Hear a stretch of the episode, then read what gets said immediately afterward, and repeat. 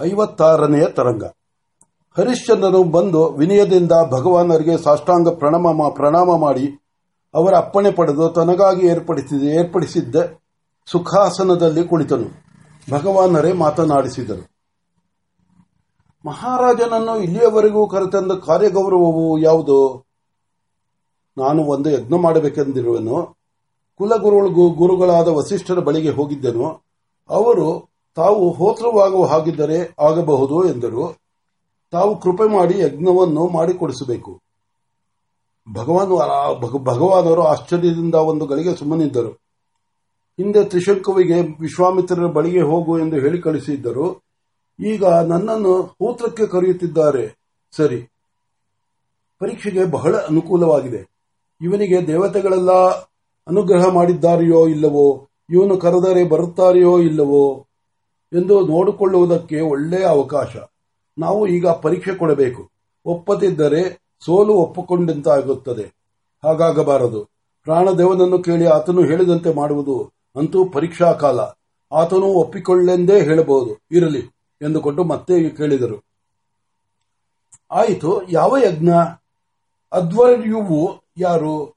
ಉದ್ಗಾತ್ರವು ಯಾರು? ಯಜ್ಞವು ವಿಚಿತ್ರವಾದದು ಆದ್ದರಿಂದ ಕೊಂಚ ವಿವರವಾಗಿ ಹೇಳಲು ಅಪ್ಪಣೆ ಆಗಬೇಕು. ನನಗೆ ಬಹುಕಾಲ ಪುತ್ರಲಾಭವಾಗದಿರಲು ನಾರದರ ಉಪದೇಶದಂತೆ ವರ್ಣನಿಗೆ ನನಗೆ ಮಕ್ಕಳಾದರೆ ಮೊದಲನೆಯ ಮಗುವನ್ನು ನಿನಗೆ ಪಶುವಾಗಿ ಒಪ್ಪಿಸುವೆನು ಎಂದು ಹರಕೆ ಕೊಟ್ಟಿದ್ದೆನು. ವರ್ಣದೇವನ ಕೃಪೆಯಿಂದ ಮಗನಾದನು. ಮಗನನ್ನು ಪಶು ಮಾಡಲಾರದೆ ದಿನಗಳನ್ನು ತಳ್ಳುತ್ತಾ ಬಂದರೆ ಕೊನೆಗೆ ಕೊಡಲೇಬೇಕಾ ಕೊನೆಗೆ ಮಾಡಲೇಬೇಕಾಯಿತು. ಆಗ ಮಗನು ಕಾಡಿಗೆ ಓಡಿ ಹೋಗು ಹೋದನು ನನಗೆ ವರ್ಣಕೋಪದಿಂದ ಮಹೋದರವು ಬಂದಿತು. ಈ ಸುದ್ದಿಯನ್ನು ಕೇಳಿ ಮಗನಾದ ರೋಹಿತನು ತನ್ನ ಸ್ಥಾನದಲ್ಲಿ ಬಲಿಯಾಗುವುದಕ್ಕೆ ಒಬ್ಬ ಕುಮಾರನನ್ನು ಸಂಪಾದಿಸಿಕೊಂಡು ಬಂದಿರುವನು. ಈ ಯಜ್ಞವು ವರುಣ ದೇವತಾಕವಾದ ದೇವತಾಕವಾದ ನರಮೇಧ ನರಮೇಧ, ಭಗವಾನ್ ಭಾರ್ಗವರು, ಅಧ್ವರ್ಯಗಳು, ಭಗವಾನ್ ಆಯಸ್ಯರು, ಉದ್ಗಾತೃಗಳು. ನರಮೇಧವೆಂದು ಕೇಳಿ ಅವರಿಗೆ ಇನ್ನೂ ಆಶ್ಚರ್ಯವಾಯಿತು. ಏನು ಈ ನರಮೇಧದಲ್ಲಿ ನಾನು ಮಾಡಬೇಕಾದೆ. ನರಮೇಧವು ಕಳೆದು ಹೋಗುವುದೋ ಎನ್ನಿಸಿತು. ಆಯಿತು ಕುಮಾರ, ಆಯಿತು ಕುಮಾರನಾರು ಸಿಂಧೂ ತೀರದಲ್ಲಿರುವ ಅಂಗೀರಸ ಗೋತ್ರದ ಅಜೀಗರ್ತನು ನೂರು ಹಸುಗಳನ್ನು ತೆಗೆದುಕೊಂಡು ಮಗನನ್ನು ಕೊಟ್ಟಿರುವನು. ಕುಮಾರನು ತೇಜಸ್ವಿಯಾಗಿರುವನೇ. ಹೌದು, ದೇವಕುಮಾರನಂತಿರುವನು. ಅವನನ್ನು ಯೂಪಸ್ತಂಭಕ್ಕೆ ಕಟ್ಟುವುದೆಂತು, ರಕ್ಷಿಸುವುದೆಂತು ಇದೇ ನನಗೆ ಯೋಚನೆಯಾಗಿದೆ. ಈ ನರಮೇಧವಲ್ಲದೆ ವರ್ಣ ಪ್ರಸಾದವನ್ನು ಪಡೆಯುವುದಕ್ಕೆ ಬರೇ ಸಾಧನವಿಲ್ಲವೋ, ಬೇರೆ ಸಾಧನವಿಲ್ಲವೋ ನಾನು ಬಹಳ ವಿಚಾರಿಸಿದೆ. ಇದು ಸ್ವಯಂಕೃತಾಪರಾಧ ಇದಲ್ಲದೆ ಬೇರೆ ದಾರಿ ಇಲ್ಲ. ಆದರೆ ನಮ್ಮ ಗುರುಗಳು ಹೇಳಿದರು, ಯಾರಾದರೂ ದಕ್ಷರಿದ್ದರೆ ಪಶುವಾದ ಕುಮಾರನನ್ನು ಉಳಿಸಬಹುದು, ಯಜಮಾನನನ್ನು ಕಾಪಾಡಬಹುದು. ನೋಡೋಣ ಎಂದರು. ಭಗವಾನರಿಗೆ ಸಮಾಧಾನವಾಯಿತು. ಮುಂದೆ ಹೋತೃವಿಗೆ ದಶಸಹಸ್ರ ಗೋವುಗಳ ಹತ್ತು ಭಾರ ಹತ್ತು ಭಾರ ಸುವರ್ಣ ದಕ್ಷಿಣೆ ಎಂದು ಗೊತ್ತು ಮಾಡಿದ್ದೇನೆ. ಸರಿ. ಯಜ್ಞವು ಸರಿಯೂ ತೀರದಲ್ಲಿ ಬರುವ ಶುದ್ಧ ದಶಮಿಯ ದಿನ ಆರಂಭವಾಗಬೇಕು. ತಾವು ಸಪರಿವಾರವಾಗಿ ದಯಮಾಡಿಸಬೇಕು. ಯಜ್ಞ ಮಂಟಪದ ಪಕ್ಕದಲ್ಲಿ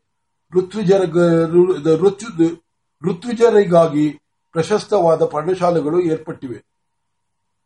ಆಗಬಹುದು. ನಾಳೆಯ ದಿನ ನಾವು ಉತ್ತರವನ್ನು ಹೇಳುತ್ತೇವೆ. ಮಹಾರಾಜನು ಆಗಬಹುದು ಎಂದನು. ಆದರೂ ಕೊನೆಗೆ ಕೊನೆಯ ಮಾತಾಗಿ ಪ್ರಯತ್ನ ಮಾಡಿದ ಮೇಲೆ ನನ್ನ ರೋಗವು ಅರ್ಧಗುಣವಾಗಿದೆ.